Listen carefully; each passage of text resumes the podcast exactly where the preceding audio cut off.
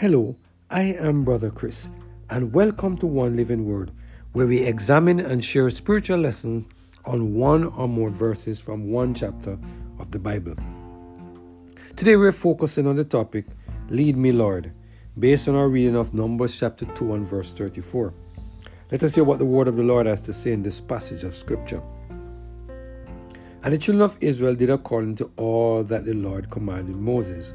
So they pitched their standard, and so they set forward, everyone after their families, according to the house of their fathers. Have you ever noticed how sometimes, as members of the church, we complain a lot about the local church conference and the programs that they ask us to participate in? Sometimes we feel that the leaders in the local church conference, union, or division are dictating too much of what we do at the local church level. so we want our hands untied so that we don't have to participate in any local church conference led programs. but wait a minute. Aren't we the same set of people who speak highly about our denomination? Aren't we the same members who would say to our friends that anywhere you go in the world on a Sabbath, we would find members of the Seventh day Adventist Church studying from the same Bible study lesson plan, and for the most part, having a church service that has almost the same kinds of activities as the ones we have in our local church. Somehow, as followers of Christ, at this point in Earth's history, we seem to have so many issues with the directives that we receive from the leaders in our local church conference, division, or union. But what? But that was not the same case or was not the same situation with the children of Israel when God gave clear instructions through his servant Moses. In Numbers chapter 2, we see God giving the tribes of Israel specific instructions on how they should assemble themselves around the tabernacle. God took the time to number each clan and each tribe. God told Moses where each clan and each tribe should be situated. Some went to the north of the tabernacle, while others were placed to the south, east, and west of the same tabernacle as God commanded. The tribe of Levi was not numbered.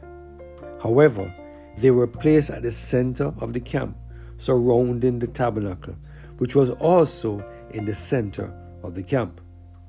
After Moses told the children of Israel what God expected of them, Numbers chapter 2, verse 34 record the response of the people of God. The word of the Lord said, And the children of Israel did according to all that the Lord commanded Moses. So they pitched their standards and so set forward, every one after their families, according to the house of their fathers. Do you see how God's people responded to the word given to them by Moses? The Bible said that they did according to all that the Lord commanded Moses. In other words, the people of God were obedient and did exactly what the Lord commanded without murmuring. Matthew Henry, in his commentary on this passage of scripture, said the following The children of Israel, and I quote, observed the orders given them and did as the Lord commanded. Verse 34.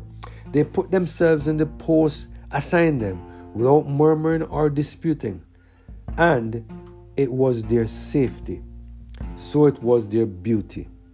Balaam was charmed with the sight of it. How goodly are thy tents, O Jacob. Chapter 24 and verse 5. Thus, the gospel church, called the camp of the saints, ought to be compact according to the scripture model, everyone knowing and keeping his place and then all that wish well to the church rejoice, beholding their other. Colossians chapter 2 and verse 5, end of quote. Today, God is reminding us that, like the children of Israel, He has set before us leaders who will t- take His message to us. In the same way that God expected the children of Israel to follow the instructions of Moses, God is expecting us to do the same in terms of the leaders of the local conference, church conference, union, and division. You see, my friend, although the Bible doesn't make it explicitly clear that the children of Israel were under the guidance of the Holy Spirit when Moses gave them God's instruction in Numbers chapter 2, it is clear that this must have been the reason why they did all that the Lord commanded.